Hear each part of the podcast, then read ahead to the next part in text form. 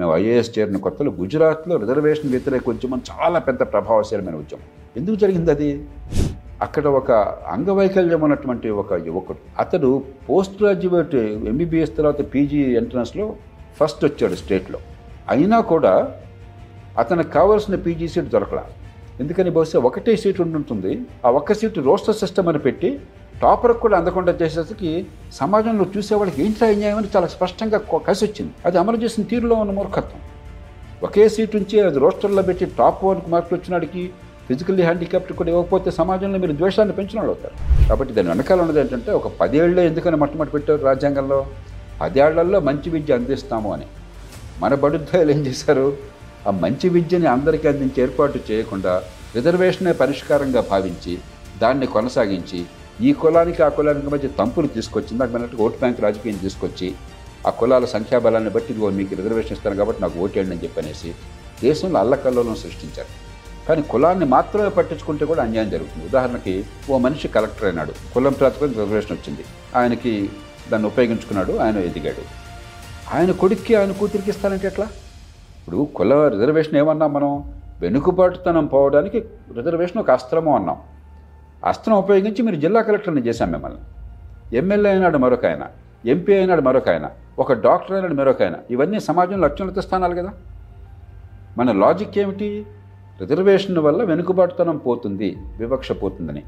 మరి పోయిన తర్వాత మీ పిల్లల్ని మీరు చూసుకోవాలి కదా. అప్పుడు కూడా రిజర్వేషన్లు మీరే కావాలని చెప్పంటే మీ కులాల్లో ఉన్నటువంటి నిరుపేదలు నిజంగా అవకాశాలు దక్కని వాళ్ళ అవకాశాలు మీరు కొట్టేసినట్టే కదా. అది ధర్మం కాదు కదా. మనం అతిథిని ఉపయోగించి రిజర్వేషన్ వల్ల వెనుకబాటుతనం పోతుంది కాబట్టి రిజర్వేషన్ కావాలి. కానీ నేను ఎంత ఎదిగినా కూడా వెనుకబాటుతనం ఉంది కాబట్టి రిజర్వేషన్ కొనసాగాలి. రెండు లాజిక్లు ఎట్లా కుదురుతాయి? బుద్ధితో కులాన్ని పక్కన పెట్టమంటున్నాను నీ లాభం కోసం అని చెప్పా. నీకు తెలివితేటలు నిజంగా ఉన్నట్టయితే. అంతేగా నువ్వు మూర్ఖుడవయ్యి నేను కమ్మ నేను రెడ్డి నేను కాపు అని చెప్పని ఒకడు రా- చౌదరి అని ఇంకొకటి రెడ్డి అని ఇంకొక నాయుడు అని పెట్టుకుని ఆ కులం స్పృహ పెంచుకుని ఆ కులం వాడే ఫ్రంట్ సీట్లో ఉండాలా? ఆ కులం అమ్మాయి కులం వాడితోనే మాట్లాడాలా? ఆ కులం టీచర్నే మనం మెచ్చుకోవాలా? ఆ కులం సినిమా స్టార్ సినిమాలో చూడాలా? ఆ కులం వాడికి ఓటేయాలా? ఈ మూర్ఖత్వం నుంచి గాడిదల్లారా బయటపడ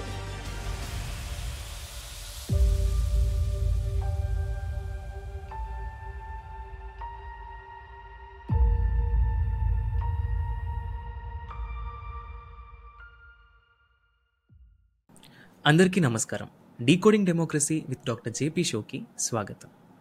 మన భారతదేశంలో మాత్రమే కనిపించే ఒక సోషల్ ఇన్స్టిట్యూషన్ కాస్ట్ సిస్టమ్. అదే కులం. ఒకప్పుడు మన సమాజం పైన దీని ప్రభావం విపరీతంగా ఉన్నప్పటికీ ఇప్పుడు మన సమాజంలో మూడు విషయాలపైన దీని ప్రభావం చాలా ఎక్కువ ఉంటుంది. ఒకటి పెళ్ళి రెండు ఓట్ బ్యాంక్ పాలిటిక్స్. మూడు రిజర్వేషన్స్. ఈ రిజర్వేషన్స్ అనేది మన భారతదేశంలో మోస్ట్ కాంట్రవర్షియల్ టాపిక్స్లో ఒకటి. అసలు ఈ మోడర్న్ ప్రపంచంలో ఈ రిజర్వేషన్స్ యొక్క రిలవెన్స్ ఎంతవరకు ఉంటుంది? ఉంది అనేది తెలుసుకోవడమే ఇవాళ మన అంశం. సార్ అసలు కాస్ట్ బేస్డ్ రిజర్వేషన్స్ అనే ఐడియా ఎందుకు వచ్చింది? ఎలాంటి పరిస్థితుల్లో దీన్ని తీసుకురావడం జరిగింది అనేది కొంచెం క్లుప్తంగా చెప్తారా? సై స్వతంత్రానికి పూర్వమే దక్షిణాది రాష్ట్రాల్లో ఉదాహరణకి ఆనాటి మెడ్రాస్ ప్రెసిడెన్సీ ఇవాళ తమిళనాడే కాకుండా ఇప్పటి ఆంధ్ర వగేరా అలాగే మైసూర్ మైసూర్ రాష్ట్రంలో ఆ, ట్రావెన్కూర్ రాష్ట్రంలో. గతంలోనే వచ్చినాయి. అలాగే ఉత్తరాదిని కూడా కొన్ని చోట్ల కొన్ని ప్రయత్నాలు చేశారంటే కొన్ని వర్గాలకి పుట్టుకతోనే వివక్ష గురవటం చేత వాళ్ళకి చదువు రాకపోవడం తరతరాలుగా చదువు లేకుండా చేశారు. చదువు లేకపోవటం చేత అవకాశాలు లేకపోవటం చేత ఎదగలేకపోతున్నారు కాబట్టి కొన్ని ప్రత్యేక రాయితీలు కల్పించకపోతే వాళ్ళు పోటీ పడ్డారని చెప్పిన భావంతో. స్వతంత్రం వచ్చిన తర్వాత స్వతంత్రం రాకమునిపే పంతొమ్మిది ముప్పై రెండులో గాంధీ అంబేద్కర్ మధ్య సంవాదం జరిగి పూనా ప్యాక్ట్ వచ్చింది. ప్రధానంగా రాజకీయ రిజర్వేషన్ల గురించి అది. కానీ ఆ చర్చ రాజకీయంతో ఆగదు. మిగతా రిజర్వేషన్ కూడా వర్తిస్తుంది. రాజ్యాంగంలో ఆ రాజ్యాంగ నిర్మాణం చేస్తున్నప్పుడు రాజ్యాంగ నిర్మాతలు చాలా లోతుగా ఆలోచించారు. ఓ పక్కనేమో అందరూ సమానమే. కానీ అసమానత ఘనీభవించిన సమాజంలో పుట్టుకతోనే వివక్ష ఉన్న సమాజంలో ఏ తల్లి గర్భాన పుట్టింది ఆ బిడ్డ అన్నది ఆ బిడ్డ భవిష్యత్తుని శాసించడం వాస్తవమైన సమాజంలో అందరూ సమానం అని కూర్చుంటే లాభం లేదు. రాజ్యం అందరికీ ఒక అవకాశాలు కల్పించాలి సమాన అవకాశాలు. నిజంగా సమాన అవకాశాలు అంటే మంచి ప్రమాణాల విద్య. ఎక్కడ పుట్టినా కూడా తెలివితేటలు ఉన్నాయి కదా. తెలివితేటలు ఈ కులానికి ఎక్కువ ఆ కులానికి తక్కువ లేవు కదా. అందరికీ సమానాయి కదా. నిజంగా మంచి విద్య ఒక చైనాలో అందినట్టుగా ఒక సింగపూర్లో అందినట్టుగా ఎన్నో పాశ్చాత్య దేశాలు అందినట్టుగా మంచి విద్య స్కూలు స్థాయిలో ఆ ప్రతిభ వికసించేట్టుగా తెలివితేటలు బయటపడేట్టుగా అందరికీ వచ్చిందనుకోండి అప్పుడు రిజర్వేషన్ల ప్రస్తావం ఉండేది కాదు. కానీ ఆ విద్య అందించే ఏర్పాటు జరగల. కాబట్టి ఒక రకంగా రాజ్యాంగ నిర్మాతలు ఏమనుకున్నారంటే ఈ రాజ్యాంగంలో మొట్టమొదటిసారిగా అందరికీ సమాన ఓటు హక్కు ఇచ్చాము. ప్రపంచ చరిత్రలో అప్పటిదాకా కులం వర్గం ప్రాంతం లింగభేదం ఒంటి రంగు మతం తేడా లేకుండా అందరికీ సమానంగా ఓటు హక్కు మొట్టమొదటి రోజున ఓటు అనేది ఎప్పుడు ప్రపంచంలో జరగలేదు మనం మొట్టమొదటిసారి ప్రయత్నం చేశాం. నూటికి తొంభై మందికి అక్షరజ్ఞానం లేదు. నిరుపేదరికంలో ఉన్నారు. అయినా కూడా మనం అందరికీ సమాన హక్కులు కల్పించాం. మరి సమాజాన్ని కలిపి ఉంచాలని చెప్పంటే మరి మా సంగతి ఏమిటని చెప్పని అణగారిన వర్గాలు కోరినప్పుడు సమాన ఓటు కొన్న ఉన్నప్పుడు బలవంతంగా అణిచివేస్తామా? కాబట్టి రెండు ఒకటేమో దీర్ఘకాలంలో కొంతకాలంలో మీ అందరికీ సమానంగా ఎదిగే అవకాశాలు కల్పిస్తామన్నది ఒక ఇంప్లైడ్ ఒక ఇంప్లిసిట్ హామీ అనమాట రెండు అది కొంతకాలం పడుతుంది. ఒక్క రోజున ఒక గంటలో మంత్రం వేస్తే అందరికీ చదువు వచ్చేది కాదు విద్య అబ్బేది కాదు. ఈలోగా రిజర్వేషన్లు ఇస్తున్నాం. జనాభాని బట్టి నమ్మండి అని చెప్పి దళితులకి దళితులకి ఆదివాసులకి ఏర్పాటు చేశారు. బలహీన వర్గాలకి వివిధ రాష్ట్రాలు ఏర్పాటు చేసినాయి. ఇప్పుడు జాతీయ స్థాయిలో ఏర్పాటైంది. కాబట్టి దాని వెనకాల ఉన్నది ఏంటంటే ఒక పదేళ్ళలో ఎందుకని మొట్టమొదటి పెట్టారు రాజ్యాంగంలో? పదేళ్ళలో మంచి విద్య అందిస్తాము అని. మన బడుద్దాయులు ఏం చేశారు? ఆ మంచి విద్యని అందరికీ అందించి ఏర్పాటు చేయకుండా రిజర్వేషనే పరిష్కారంగా భావించి దాన్ని కొనసాగించి ఈ కులానికి ఆ కులానికి మధ్య తంపులు తీసుకొచ్చింది. నాకు మనట్టు ఓటు బ్యాంక్ రాజకీయం తీసుకొచ్చి ఆ కులాల సంఖ్యాబలాన్ని బట్టి ఇదిగో మీకు రిజర్వేషన్ ఇస్తాను కాబట్టి నాకు ఓటేయండి అని చెప్పనేసి దేశంలో అల్లకల్లోలం సృష్టించారు. చివరికి ఏమైంది? రిజర్వేషన్ పొందుతున్న వాళ్ళకి సంతోషం లేదు. ఊరికే రిజర్వేషన్లు పెరిగే కానీ మా జీవితాలు బాగుపడడం లేదని. పొందిన వాళ్ళకి మాకు ఏదో నష్టం జరిగిపోతుంది మాది వాళ్ళు దోచిపెడుతున్నారని చెప్పి వాళ్ళందరికీ కోపం ద్వేషం. ఈ రకంగా ఇద్దరికీ అసంతృప్తి కలిగించడానికి చాలా గొప్ప జీనియస్ కావాలి. మన మన నాయకులకు ఆ జీనియస్ ఉన్నది. మన దురదృష్టం కొద్దీ. సార్ ఇదే ప్రశ్న నేను అడుగుదాం అనుకున్నాను. రాజ్యాంగం క్రియేట్ చేసేటప్పుడు మన వాళ్ళు ఏమనుకున్నారు అంటే సొల్యూషన్లో ఫస్ట్ స్టెప్ రిజర్వేషన్స్ అనుకున్నారు. కానీ ఇప్పుడు మన వాళ్ళు ఇదే సొల్యూషన్ అని చూపిస్తూ రిజర్వేషన్స్ని ఇంకా ఇంకా పెంచుకుంటూ వెళ్తున్నారు. ఇది ఎంతవరకు వెళ్తుంది సార్? అంటే దీనికి ఒక లిమిట్ అనేది లేదా? ఒక లైన్ అనేది మనం డ్రా చేయలేమా? అంటే సుప్రీంకోర్టు ఒక లిమిట్ పెట్టింది. సార్. ఒక రీజనబుల్ నా దృష్టిలో ఒక రీజనబుల్ అది చాలా హేతుబద్ధమైన పరిమితి. రాజ్యాంగంలో మౌలికమైనది ఏంటంటే అందరికీ సమాన హక్కులు ఉండాలి అందరినీ సమానంగా చూడాలి. రెండోది ఏంటంటే రాజ్యాన్ని నిర్వహించాలని చెప్పంటే సామర్థ్యం అనేది గీటురాయి అందుకేగా సెలక్షన్ వగేరా. లాటరీ ద్వారా మీరు ఉద్యోగుల్ని అధికారులను ఎంపిక చేసుకోవట్లేదుగా ఒక పరి పోటీ పరీక్ష ఎందుకు పెడుతున్నారు? ఉన్న వాళ్ళలో సమర్థులను ఎంపిక చేయాలని చెప్పని. ఈ రెంటికి కూడా మనం ప్రాధాన్యత ఇవ్వాలి. అదే సమయంలో ప్రతిభా పాఠవాలకి లేకపోతే సమర్థంగా పరిపాలించడానికి ఇబ్బంది కలగని రీతిలో అణగారిన వర్గాలకు రిజర్వేషన్ ఇవ్వాలి ప్రాతినిధ్యం ఇవ్వాలి. ఇవన్నీ దృష్టిలో పెట్టిన సుప్రీంకోర్టు ఏం చెప్పిందంటే యాభై శాతం. యాభై శాతం దాటకూడదని చెప్పండి. మంచి వచ్చాడు కొంత చాలా ఎక్కువ అనుకోవచ్చు కొంత చాలా తక్కువ అనుకోవచ్చు. యాభై శాతం కూడా దాటి తొంభై శాతం రిజర్వేషన్లు అయితే ఇంకా అర్థం లేదు కదా. అది కూడా అసలు ఎక్కడో చోట పరిమితి ఉండాలి కదా. కాబట్టి బహుశా యాభై శాతం రీజనబుల్ ఒక తమిళనాడు మినహాయించి వాళ్ళు ఏం చేశారంటే అంతకుముందే బలహీన వర్గాలకు పెద్ద ఎత్తున రిజర్వేషన్లు కల్పించి వాళ్ళు డెబ్బై శాతం దాకా వచ్చినట్టు అరవై ఏడు డెబ్బై దాకా వచ్చారు. దాన్ని తొమ్మిదో షెడ్యూల్లో పెట్టారు. ఆనాడు తొమ్మిదో షెడ్యూల్ వెళ్ళి తర్వాత సుప్రీంకోర్టు కొట్టేసింది దాన్ని. కొత్తగా చేరిక దానికి సాధ్యం కాదు. కానీ ఆనాటి వరకు ఉంది అది. దానిలో ఏమిటంటే ఒకసారి తొమ్మిదో షెడ్యూల్లో ఒక చట్టాన్ని పెట్టినట్టయితే దాన్ని సుప్రీంకోర్టులో ప్రశ్నించడానికి వీల్లేదని చెప్పి పెట్టారు. కాబట్టి తమిళనాడు దాని నుంచి తప్పుకున్నది. మిగతా అన్ని రాష్ట్రాలకి దేశానికి వర్తిస్తుంది. యాభై శాతం పరిమితి పెట్టారు. బహుశా ఆ పరిమితి రీజనబుల్ నా దృష్టిలో. కానీ కాలక్రమేణా ఆలోచించాల్సింది నిజంగా ఈ బీదలకి అభివృద్ధిని సాధించడం ఎట్లాగా? ఏ తల్లి గర్భాన పుట్టినా కూడా ఒక సాయితో సమానంగా మరొకరితో సమానంగా నేను ఎదగలను.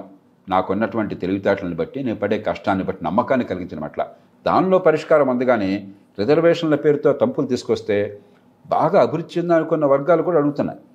ఉదాహరణకు ఆంధ్రప్రదేశ్లో కాపుల రిజర్వేషన్ చాలా కాలం నుంచి నడుస్తుంది. అలాగే కర్ణాటకలో లింగాయత్తు ఓక్కులకు ఇద్దరికి రిజర్వేషన్లు కావాలంటున్నారు.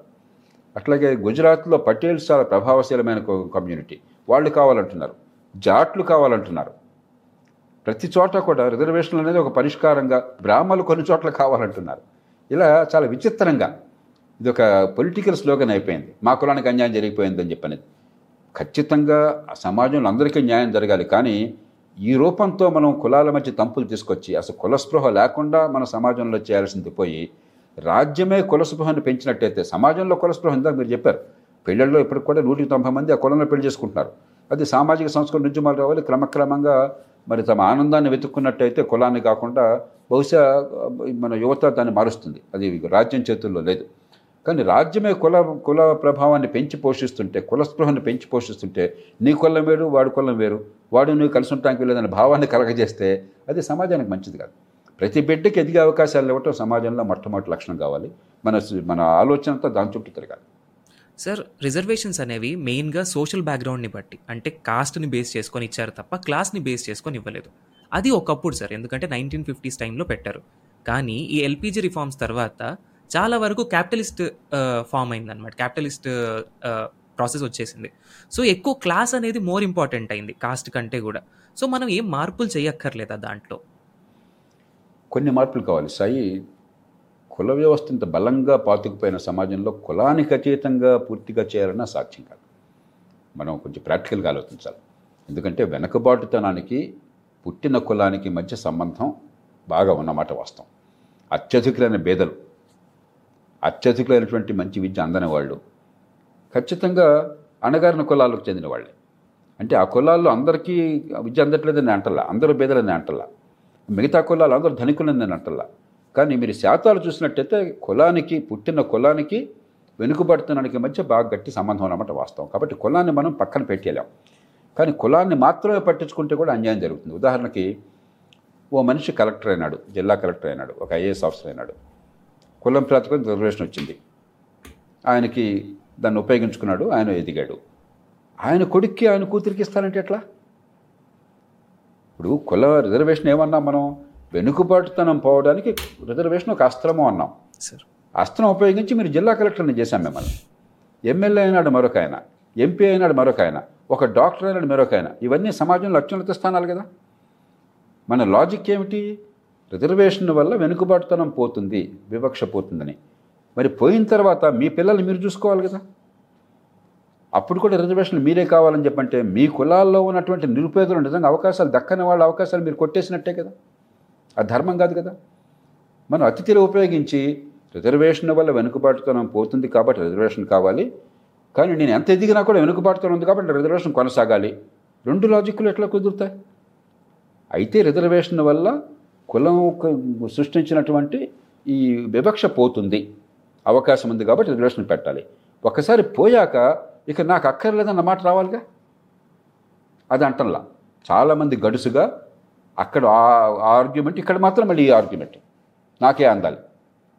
అందుకే సుప్రీంకోర్టు ఏం చేసింది? ఎస్సీ ఎస్టీలకి చేయకపోయినా కూడా బలహీన వర్గాలకి ఒక క్రీమీ లేయర్ అని చెప్పన్నారు. కొంత స్థాయిలో ఆదాయము. అంటే మన దేశంలో ఆదాయం అంటే సర్టిఫికెట్లు కదా సర్టిఫికెట్ అంటే దొంగ లెక్కలు కదా. కాబట్టి నా దృష్టిలో అలా కాకుండా వాళ్ళు చదివిన చదువు. ఒక స్థాయిలో మీరు డిగ్రీ పొందితే ముఖ్యంగా కొన్ని కళాశాలల్లో ఇంజనీరింగ్ పొందారు ఒక స్థాయిలో. లేకపోతే నువ్వు వైద్య వృత్తి నువ్వు వైద్య నిపుణులు అయినారు లేకపోతే ఒక ఆఫీసర్ హోదాలో గవర్నమెంట్లో చేరారు. లేకపోతే ఒక బిజినెస్లో ఒక ప్రసిద్ధి చెందిన కంపెనీలో మీరు ఒక స్థాయిలో పనిచేస్తున్నారు. కనీసం వాళ్ళందరూ బేదరికం నుంచి వివక్షించి బయటపడవచ్చు కదా. అలా గుర్తించి వాళ్ళకి మాత్రం ఆ ఫలితం అందుకుంటే ఆ కులాల్లోనే మిగతా వాళ్ళకి ఇవ్వండి. ఎందుకంటే నష్టం జరుగుతోంది ఆ కులంలోనే ఉన్నటువంటి పేదలకి. ఇది చాలా ధర్మమైంది. దీనికి సమాజం ఒప్పుకోవాలి. కొద్దిమంది వాళ్ళ స్వార్థం కొద్ది ఒప్పుకోకపోవచ్చు. మరి అప్పుడు కొద్దిమంది స్వార్థానికి మిగతా వాళ్ళు బలైతే అందుకే చట్టం ముందుకు రావాలి. అది ఒక పద్ధతి. రెండోది మనకి రిజర్వేషన్ పొందని వర్గాల్లో కొందరు నిరుపేదలు గ్రామాల్లో మామూలు స్కూళ్ళలో వెళ్ళి కూడా మంచి మార్కులు తెచ్చుకుంటున్నారు. వాళ్ళకి రిజర్వేషన్లు ఇవ్వడం సాధ్యం కాదు. కానీ ఏం చేయొచ్చు వాళ్ళకి? ఒక పల్లెటూళ్ళలో వ్యవసాయ కార్మికుడు కుటుంబంలో ఒక ఆడపిల్ల ఒక మామూలు వీధి బడిలో చదువుకుని ఆ అమ్మాయికి ఎనభై పర్సెంట్ వచ్చింది అనుకోండి ఒక ఎం- మంత్రి గారి కూతురికి ఎనభై ఐదు పర్సెంట్ వచ్చింది అనుకోండి నిజమైన మెరిట్ ఎవరిది? నిరుపేద కుటుంబంలోంచి మామూలు స్కూల్కి వెళ్ళి ఎనభై పర్సెంట్ తెచ్చుకున్న అమ్మాయి ఏదో కాపీ కొట్టలేదు ఇద్దరు అనుకుంటే. లేకపోతే అన్ని రకాల హంగులు ఉండి కారులో ఖరీదైన స్కూల్కి వెళ్ళి మరి డబ్బు ఉండి అన్ని అవకాశాలు ఉండి ఒక ఐదు మార్కులు ఎక్కువ తెచ్చుకున్న అమ్మాయి నిజమైన మెరిట్ ఎవరిది? నిరుపేద కుటుంబం నుంచి వచ్చిన వాళ్ళకి సార్.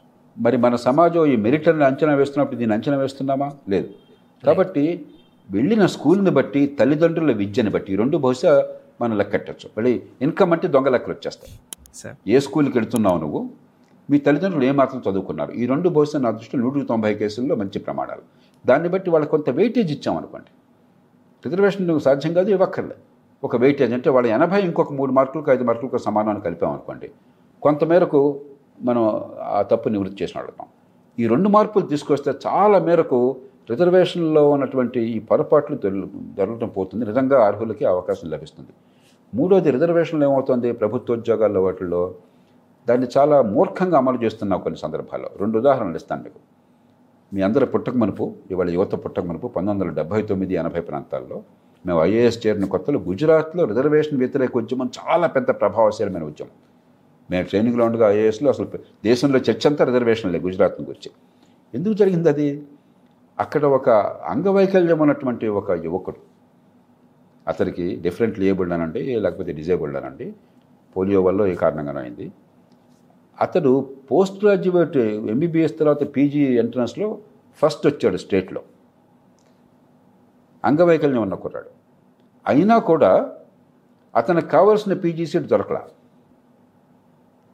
ఎందుకని బహుశా ఒకటే సీట్ ఉండుంటుంది. ఆ ఒక్క సీటు రోస్టర్ సిస్టమ్ అని పెట్టి టాపర్కి కూడా అందకుండా చేసేసరికి సమాజంలో చూసేవాళ్ళకి ఏంటి అన్యాయం అని చాలా స్పష్టంగా కొ- కసి వచ్చింది రాష్ట్రం అంతా ఉవ్వెత్తున ఉడికిపోయింది. అది అమలు చేసిన తీరులో ఉన్న మూర్ఖత్వం. ఒకే సీటు నుంచి అది రోస్టర్లో పెట్టి టాప్ వన్కి మార్కులు వచ్చినాడికి ఫిజికల్లీ హ్యాండిక్యాప్ట్ కూడా ఇవ్వకపోతే సమాజంలో మీరు ద్వేషాన్ని పెంచిన వాళ్ళు అవుతారు. ఆంధ్రప్రదేశ్లో ఉమ్మడి ఆంధ్రప్రదేశ్లో అదే జరిగింది. ఒక పది పద్నాలుగు పదిహేను ఏళ్ళ క్రితం ఒక కుర్ర నా దగ్గరికి వచ్చాడు. సార్ నేను టాపర్ని పీజీ ఎంట్రన్స్లో ఏపీలో నాకు కావాల్సింది రాలేదని చెప్పాను ఏమిటంటే రేడియాలజీ కోరాడట. మామూలుగా ఆ రోజులు రేడియాలజీ కోరేవాడుగా ఈరోజు రేడియాలజీ బాగా గిరాకీ ఉన్నట్టుంది. రేడియాలజీ కోరాట రేడియాలజీ సేమ్ అదే అయింది. ఒకటే సీట్ ఉన్నది ఉస్మానియాలో ఎక్కడో. ఆ ఒక్క సీట్ రోస్టర్లో పెట్టి టాపర్కి రాకుండా చేశారు. అంటే అమలు చేసే తీరులో కూడా కొద్దిపాటిగా కొంచెం ముందు చూపు ప్రదర్శిస్తే ప్రజల్లో వ్యతిరేకత ఉండదు. అంచేత నిజమైన పరిష్కారం మంచి ప్రమాణాల పాఠశాల విద్య.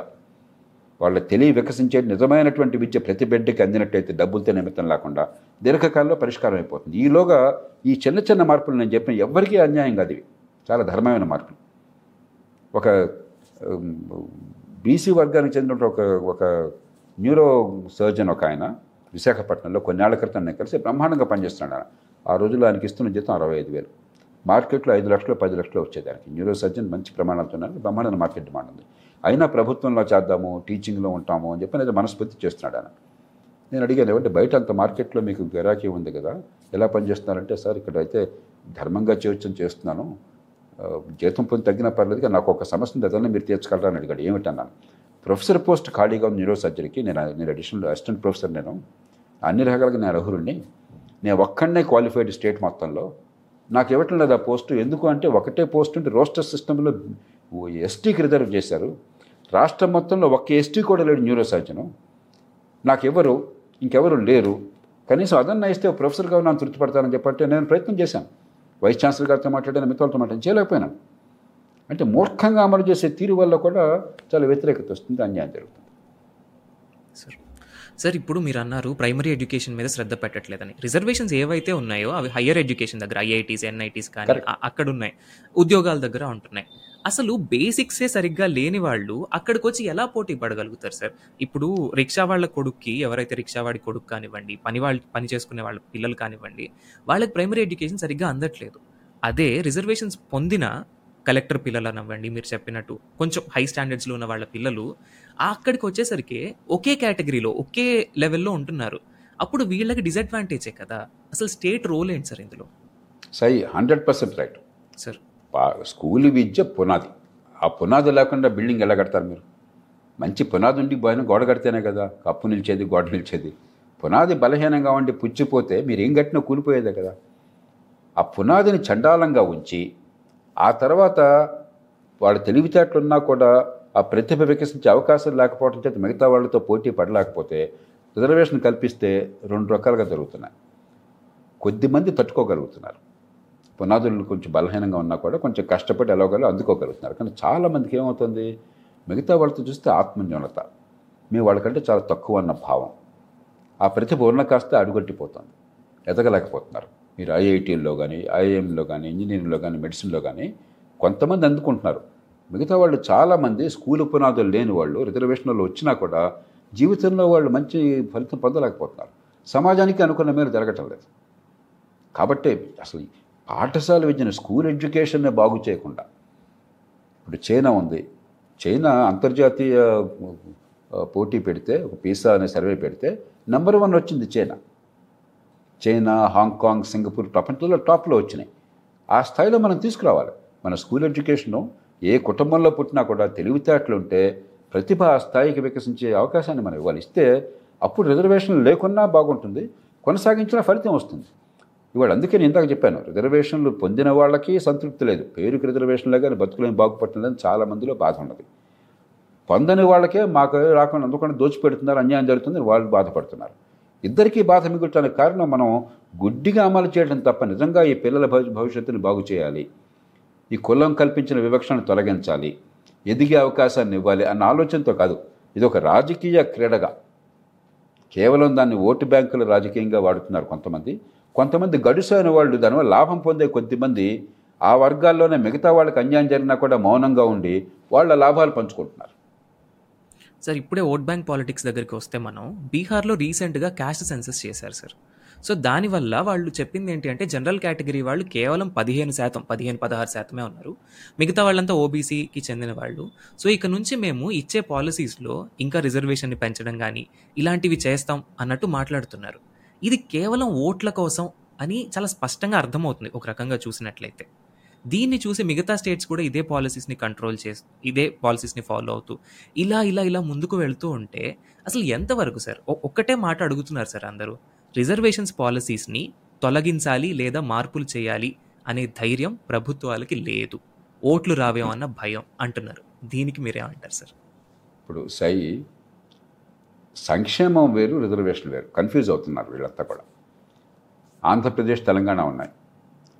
రాజశేఖర రెడ్డి గారు ముఖ్యమంత్రి ఉండగానే సంతృప్తి స్థాయి అమలు సాచ్యురేషన్ కవరేజ్ అని చెప్పని పేరు పెట్టి ఎంతమందికి వీలుంటే అంతమందికి ఇద్దాం. మామూలుగా అయితే గతంలో బెనిఫిషరీ సెలక్షన్ టార్గెటింగ్ ఇలా అనేవాళ్ళం. నలభై శాతం బేదరికం నలభై శాతం వాళ్ళని అలా కాకుండా అనుకున్న దానికంటే బేదరికం ఎక్కువ ఉన్నది. అంత బేదలు కాకపోయినా కూడా ఇంకో పది మందికి అదనంగా సంక్షేమంతో కొంపనిపోయింది ఏం లేదు. కాబట్టి కొద్ది మందికి అవసరం లేని వాళ్ళకి తప్ప మిగతా వాళ్ళందరికీ అందిద్దామని ఎనభై శాతం ఉదాహరణకు ఆంధ్రప్రదేశ్ తెలంగాణలో ఎనభై ఐదు తొంభై శాతం కుటుంబాలకు రేషన్ కార్డులు ఉన్నాయి. కొన్ని సందర్భాల్లో అక్కడున్న జనాభా కంటే రేషన్ కార్డులు ఎక్కువ ఉన్నాయి. అంటే జనాభా అంటే జనాభా మొత్తం కాదు కుటుంబాలు. ఎన్ని కుటుంబాలు ఉన్నాయి హౌస్ హోల్డ్స్ కంటే రేషన్ కార్డులు ఎక్కువ ఉన్నాయి. అయినా మనం పట్టించుకోవటం ఎందుకంటే సంక్షేమం కదా. పెద్ద వీళ్ళు కాబట్టి ఇంకోటి ఒకటి ఎక్స్ట్రా వచ్చి నష్టం లేదు కదా. అందిస్తున్నాం. ఆ ఎనభై ఐదు శాతానికి అందుతున్నాయి దాన్ని కులగణన ఎందుకు? మీరు దాని అవసరం లేని కొద్ది మందిని మినహాయించి మిగతా వాళ్ళందరికీ సంక్షేమ పథకాలు అందిస్తే అది మీరు ఆరోగ్యశ్రీ కావచ్చు రెండు రూపాయల బియ్యం కావచ్చు ఉచిత విద్యుత్ కావచ్చు లేకపోతే మరో రకమైన సబ్సిడీ కావచ్చు. ఫీ రీయింబర్స్మెంట్ కావచ్చు. దాదాపు నూటికి ఎనభై ఎనభై మందికి అందిస్తున్నాం. దాని కులాలు లెక్కబెట్టి చిన్నారుల వయసులో అసలే కుల వ్యవస్థ ఉన్న సమాజంలో కులానికి అతీతంగా ఆలోచించి అందరినీ కలిపే ప్రయత్నం చేయాలన్నా అరే నీ కులం వేరు వాడి కులం వేరు. నువ్వు వాడిది కలవబాకన్న భావాన్ని మనం పంపించాలన్నా కాబట్టి కులగణన లేకపోతే సంక్షేమాన్ని అందించలేమన్నది నేను చాలా స్పష్టంగా నిజాయితీగా చెప్తున్నాను. అది కేవలం అసత్యవాదన. రాజకీయంగా మేము ఈ కులాల కోసం ఉన్నాము. నిజంగా మీరు ఆ కులాల మంచి కోసం పనిచేస్తే వాళ్ళు కుల వ్యవస్థ వచ్చినటువంటి నేపథ్యం నుంచి బయటపడేవాళ్ళుగా బేదరికం నుంచి బయటపడేవాళ్ళుగా? మీరేగా ఇప్పటిదాకా అధికారం బీహారే ఉంది. నితీష్ కుమారే గారు కదా ఇరవై ఏళ్ళ నుంచి అధికారంలో ఉన్నాడు అక్కడ. అంతకుముందు మరి ఆయనకు మద్దతు ఇచ్చేవాళ్ళకి అంతకుముందు పదిహేను ఇరవై ఏళ్ళు అధికారంలో ఉంది. ఎవరైనా మిమ్మల్ని ఆపారా ఆ రాష్ట్రాలు మీ చేతుల్లో ఉన్నాయి అధికారం అంతా మీ చేతుల్లో ఉంది కదా. మంచి విద్య అందించకుండా మంచి ఆరోగ్యం అందించకుండా స్కిల్ ఇవ్వకుండా మంచి మౌలిక సదుపాయాలు మరి ఇన్ఫ్రాస్ట్రక్చర్ బాగా క్రియేట్ చేయకుండా పెట్టుబడులు ప్రోత్సహించకుండా పరిశ్రమలు కంపెనీలు రాకుండా ఉద్యోగాలు కల్పించకుండా ఉపాధి రాకుండా బేదరికం ఎట్లా పోతుంది? డ్రామాలు ఆడుతున్నారా? ఇంకో మ్యాజిక్ చెప్పండి. నేను ఛాలెంజ్ చేస్తున్నాను నేను ఏ రాష్ట్రంలో ఏ ముఖ్యమంత్రి నేను ఛాలెంజ్ చేస్తున్నాను. మంచి విద్య లేకుండా పిల్లల తెలివితేటలు వికసించకుండా స్కిల్ లేకుండా మంచి ఆరోగ్యం అందకుండా ఇన్వెస్ట్మెంట్ లేకుండా ఇన్ఫ్రాస్ట్రక్చర్ లేకుండా ఎంప్లాయ్మెంట్ జనరేషన్ లేకుండా ఎట్లా బేదరికం పోతుంది? మ్యాజిక్ ఫార్ములా ఏమన్నా ఉందా? ఇవి బోటకం మాటలు. నేను ముఖ్యంగా అణగారిన వర్గాలు వివక్ష గురైన వర్గాలను ప్రత్యేకంగా కోరుతున్నాను. మన పేరుతో వాళ్ళు లాభం పొందే దానికి అవకాశం ఇవ్వబోకండి. నిజంగా మన బతుకులు బాగు చేయాలని చెప్పంటే మంచి ప్రమాణాలు ఎడ్యుకేషన్ కావాలా? తెలివితేటలు ఏ ఒక్కడి సొత్తు కాదు. అన్ని కులాలకే ఉన్నాయి. మరి కేవలం భేద కులంలో పుట్టిన కారణంగా భేద కుటుంబంలో పుట్టిన కారణంగా తెలివి వికసించే చదువు ఎందుకు అందట్లేదు? గవర్నమెంట్ తొంభై వేల రూపాయలు స్కూల్ ఎడ్యుకేషన్ ఖర్చు పెడుతుంటే కొన్ని రాష్ట్రాల్లో కొన్ని రాష్ట్రాలు అరవై డెబ్బై వేల రూపాయలు ఖర్చు పెడుతుంటే ఏడాదికి ఒక్కొక్క బిడ్డ మీద ఎందుకు చదువు అందట్లేదు? అది పట్టించుకోకుండా మీరు నాకేదో అద్భుతం చేశానని చెప్తే అట్లాగా? నువ్వు ఇచ్చే తాయిలతో నా బతుకు బాగుపడుతుందా? ఇవ్వు వద్దంట్లో నేను. కానీ దానివల్ల నీ బతుకుల్ని బాగు చేస్తానన్నది అబద్ధపు వాదన బోటకపు వాదన. ఇది ప్రజలు అర్థం చేసుకోవాలి. మనం కాలక్రమేణా కులం స్పృహ లేనటువంటి సమాజాన్ని సృష్టించాలి. అలా యువతను నేను కోరుతున్నా ఒకవేళ ఈ కులం సెన్సస్ పెట్టినా కూడా అక్కడ నా కులం ఫలానా రాయాల్సిన అవసరం లేదు నా మతం ఫలానా రాయాల్సిన అవసరం లేదు. అది మీరు నిజంగా నమ్మినట్టయితే కులరహిత సమాజం కావాలి అందరికీ అవకాశాలు అందాలి అన్నట్టయితే అవకాశాలను అందుకోండి విద్యని పొందండి మీ మేధస్సు వికసించనివ్వండి ఉపాధిని పొందండి సంపాదించే శక్తిని పొంది ఆత్మగౌరవం నిలబడండి. కానీ నా కులం మీద గిరీసుకోబోకండి ఆ కులంది బ్లాంక్గా పెట్టేయండి మతాన్ని బ్లాంక్గా పెట్టేయండి. మీ మతం మీ సొంత వ్యవహారం మీ కులం అనేది కర్మగుద్ది పుట్టుకతో వచ్చింది. ఒక వయసు వచ్చిన తర్వాత మీ కాళ్ళ మీద మీరు నిలబడ్డాక పెళ్ళి చేసుకున్నప్పుడు ఇది కూడా చెప్తున్నాను. ఈ ఒక్క విషయంలో తల్లిదండ్రులను పక్కన పెట్టండి బలవంతంగా కుల కులాంతర వివాహాలు చేసుకోమని కూడా నేను అంటున్నా. నచ్చిన భాగస్వామిని ఎంచుకోండి. ఎవరితో ఆనందంగా ఉంటుందో మీరు నిర్ణయించుకోవాలి. ఒక్కొక్కరికి ఒక్కొక్కరితో ఆనందంగా ఉంటుంది. తా వలచింది రంభ తా మునిగింది గంగ అంతే కదా? అది వాళ్ళకి వాళ్ళకి పడుతుంది. మీరు నిర్ణయించుకోండి. మీకు జీవితంలో ఎవరితో ఉంటే ఆనందంగా ఉంటుందో మీరు నిర్ణయించుకోండి. అక్కడ మాత్రం కులాన్ని మీ ఆనందం కోసం పక్కన పెట్టండి. మంచి విద్య అంది నైపుణ్యం అంది ఉపాధి రావటం ఓ పక్కన. నచ్చిన భాగస్వామిని కులం మతాన్ని పక్కన పెట్టి పెళ్ళి చేసుకుంటాం. అది మీ కులానికి చెందిన నచ్చితే పెళ్ళి చేసుకోండి. కానీ కులం కంటే ముందు మీకు నచ్చా నచ్చారా లేదా భాగస్వామి? అతనితో లేక ఆమెతో మీ జీవితం ఆనందంగా ఉంటుంది. మీరు నిర్ణయించుకోండి. బాధ్యతతో నిర్ణయించుకోండి. మీ కాలం మీద నిలబడ్డాక నిర్ణయించుకోండి. ఈ రెండు అటు సమాజంలో మార్పు రావాలి. ఇటు మన రాజకీయము పరిపాలనలో మార్పు రావాలి. అలా కాకుండా కుల వ్యవస్థను కొనసాగిస్తున్నాం. పేదరికాన్ని కొనసాగిస్తున్నాం. నటిస్తున్నాం ఏదో చేస్తున్నట్టుగా. కానీ బతుకులు మాత్రం మారట్లేదు ఓటు బ్యాంకులుగా మార్చుకుంటున్నాం. సో కాల్డ్ అగ్రకులం యువత ఎవరైతే మీరు ఇప్పుడు మాట్లాడారో అడ్రస్ చేశారో వాళ్ళు ఎలా ఉంటున్నారంటే రిజర్వేషన్ సిస్టమ్ని దుయ్యబడుతున్నారు సార్. మాకు అన్యాయం జరుగుతుంది మాకు ఇది నచ్చట్లేదు ఇది చాలా దారుణమైన బేసిస్ మీద క్రియేట్ చేశారు అది ఇది అని చెప్పి. కానీ వాళ్ళ సోషల్ మీడియా హ్యాండిల్స్ కానీ ఇది నేను చాలా రీసెంట్ నేను చాలా దగ్గరగా చూశాను సార్. వాళ్ళ సోషల్ మీడియా హ్యాండిల్స్ కానివ్వండి వాళ్ళ ఇన్స్టాగ్రామ్ ఫేస్బుక్ బయోస్ కానివ్వండి రెడ్డి కాపు కమ్మ అని చెప్పి చాలా స్పష్టంగా రాసుకుంటున్నారు సార్ వాళ్ళ కులం పేరు. వాళ్ళకి వాళ్ళ కులం మీద ఉన్న గర్వం అను అనాలో లేకపోతే దాన్ని ఏమనాలో తెలీదు. అలాంటప్పుడు కుల పిచ్చి అంత ఉన్నప్పుడు రిజర్వేషన్ సిస్టమ్ ఉండడంలో తప్పేంటి సార్? వాళ్ళు వాళ్ళ హిపోక్రసీ అక్కడే అర్థమవుతుంది కదా. అందుకనే ఇప్పుడు రిజర్వేషన్ పొందుతున్న వర్గాలు అణగారిన వర్గాలు నష్టపోయిన వర్గాలు వాళ్ళే పాపం ఎరుక్కున్నా కూడా. అది గుర్తించి మనం చాలా బ్యాలెన్స్డ్గా సమాజ ప్రయోజనాలు అందరికీ ఎదిగే అవకాశాలు ఆలోచించకుండా వాడి కులం వేరు కాబట్టి వాడికి అందకూడదు నాకెందుకు అంతలేదని చెప్పిన గొడవ పెట్టుకున్నట్టయితే ద్వేషాలని పెంచడం తప్ప బతుకుల్ని మార్చేది కాదు. రెండోది దానివల్ల నష్టం జరుగుతుందన్నది అవస అసత్యం. క్రమక్రమంగా ఉన్న కొద్దికి కాలేజీల్లో సీట్లు పెరుగుతున్నాయి. దేశంలో ఉపాధి అవకాశాలు పెరుగుతున్నాయి. ఈ రిజర్వేషన్ వల్ల మీకేం నష్టం జరగట్లా? నష్టం ఎక్కడ జరుగుతుందంటే మీకు పనికిరాని చదువు వస్తున్నది. బ్రహ్మాండమైన మార్కులు కాగితం మీద కనిపిస్తున్నాయి పొట్టగోస్తే అక్షముక్కు నూటికి ఎనభై మందికి రావట్లేదు. ఏమీ స్కిల్ లేకుండా ఇంజనీర్లుగా కాగితం మీద వస్తున్నారు. ఇంజనీరింగ్ ఏమీ రాదు. టెన్త్ క్లాస్లో మరి తొంభై ఐదు పర్సెంట్ తొంభై ఐదు పర్సెంట్ మార్కులు వస్తున్నాయి. పరిజ్ఞానం లేదు ఆలోచించే శక్తి లేదు. ఇంటర్మీడియట్లో వెయ్యికి తొమ్మిది వందల డెబ్బై తొమ్మిది వందల ఎనభై వస్తున్నాయి. ఏమీ తెలియదు మూడేళ్ళ క్వశ్చన్ పేపర్లు బట్టి బట్టి డిగ్రీ వచ్చేస్తుంది. ఏమీ జ్ఞానం లేదు. అది సమస్య కానీ రిజర్వేషన్ల సమస్య కాదు. రిజర్వేషన్లు ఎక్కడున్నాయి? గవర్నమెంట్లో ఉన్నాయి. ప్రైవేట్ రంగంలో లేవు కదా? ఏ దేశంలోనైనా సరే అభివృద్ధి చెందుతుంది నిజంగా అభివృద్ధి జరుగుతున్నట్టయితే గవర్నమెంట్లో ఉద్యోగులు మూడు శాతం తొంభై ఏడు శాతం ప్రైవేట్ రంగంలో. ప్రతిభ ఉంటే నైపుణ్యం ఉంటే మీ వల్ల కాస్త సంపద పెంచగలిగితే ఉద్యోగం వస్తుంది. డిగ్రీ కాగితం చూసి రాదు. కాబట్టి రిజర్వేషన్ల వల్ల కాదు మీకు జరిగే నష్టం.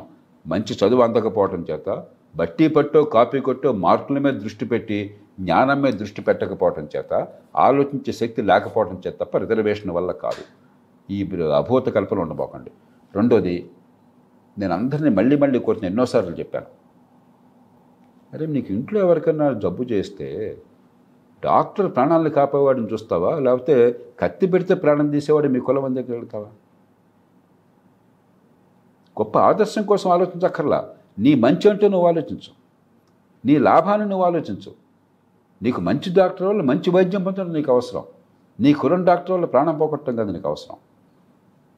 నీకు బాగా ట్రైనింగ్ ఇచ్చేవాడు ఎవరన్నా దొరికితే ఉద్యోగంగా స్కిల్ ఇవ్వడానికి కానీ లేకపోతే స్కూల్లో కానీ కాలేజీలో కానీ నీకు బాగా పాఠాలు చెప్పి ఆలోచన పెంచి నిన్ను మంచి వ్యక్తిగా చేసేటువంటి వాడు అవసరమా నీకు? నీ కొనవాడు కాబట్టి పొట్టకొస్తే అష్టంకులనాడు కావాలా నీకు?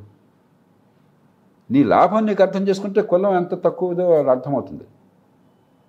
మనం ఆలోచించాల్సింది కులం వద్దని ఆదర్శం చెప్పానని అంటలా. ఇందాక పెళ్ళి విషయం కూడా ఆదర్శం చెప్పట్లా. నువ్వు జీవితంలో ఎవరితో ఆనందంగా ఉంటావో నిర్ణయించుకో నువ్వు. ఆదర్శం కోసం కులాన్ని పక్కన పెట్టమంటలా.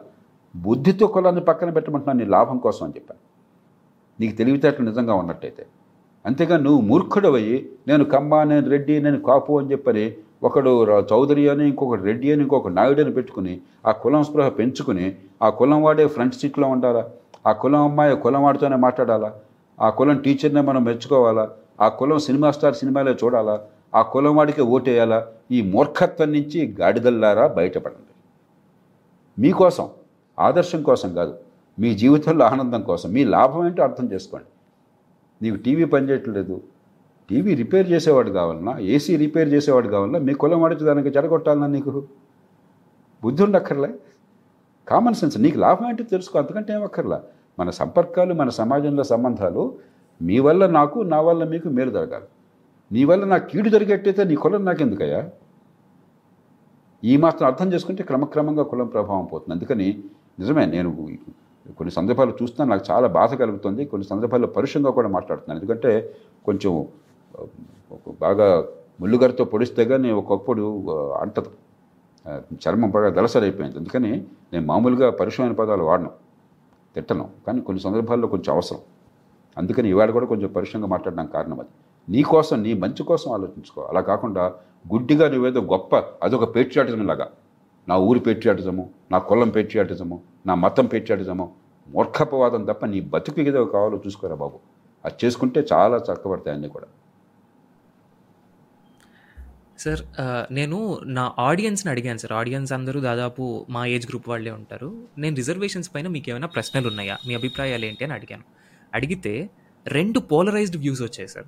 ఒకళ్ళు రిజర్వేషన్స్ కావాలి అని పూర్తిగా సపోర్ట్ చేసేవాళ్ళు. వాళ్ళ పాయింట్ ఏంటంటే పూర్తిగా కాస్ట్ సిస్టమ్ పోయేంత వరకు మాకు రిజర్వేషన్స్ ఉండాలి.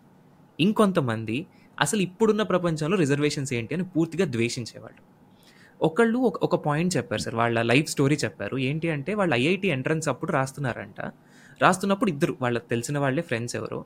ఇతనికి దాదాపు ఒక హాఫ్ మార్క్తోనో ఏమో మిస్ అయిపోయిందంట సీట్ ఇతనికి తెలిసిన అతను కేటగిరీ ఉన్న అతను ఇతనికంటే బాగా రిచ్ ఇంతకంటే ఎక్కువ మంచి ఇన్స్టిట్యూషన్స్కి వెళ్ళి వెళ్ళినవాడు జస్ట్ ఇతనికంటే చాలా తక్కువ మార్కులు వచ్చాయి కానీ అతనికి ఆ సీట్ దొరికింది.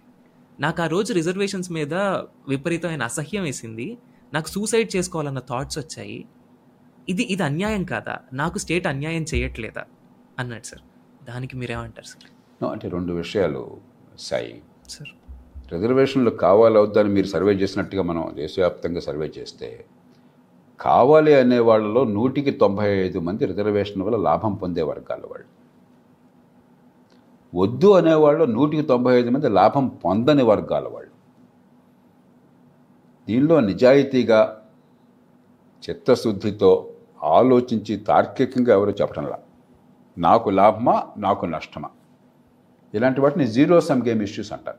ఒక కేక్ ఉందనుకోండి మరి మీకు తినాలనుంది నాకు తినాలనుంది అనుకోండి మీరు ఎక్కువ తింటే నాకు తగ్గుతుంది నేను ఎక్కువ తింటే మీకు తగ్గుతుంది. రిజర్వేషన్ అట్లాంటిది. పొందేవాడికి సంతోషం పొందనవాడికి నష్టం అనిపిస్తుంది. అట్లా చూస్తే పరిష్కారం రాదు. ఇప్పుడు మీరు చెప్పిన కేసు ఇందాక ఇప్పుడు ఆల్రెడీ మనం చర్చించుకున్నాం.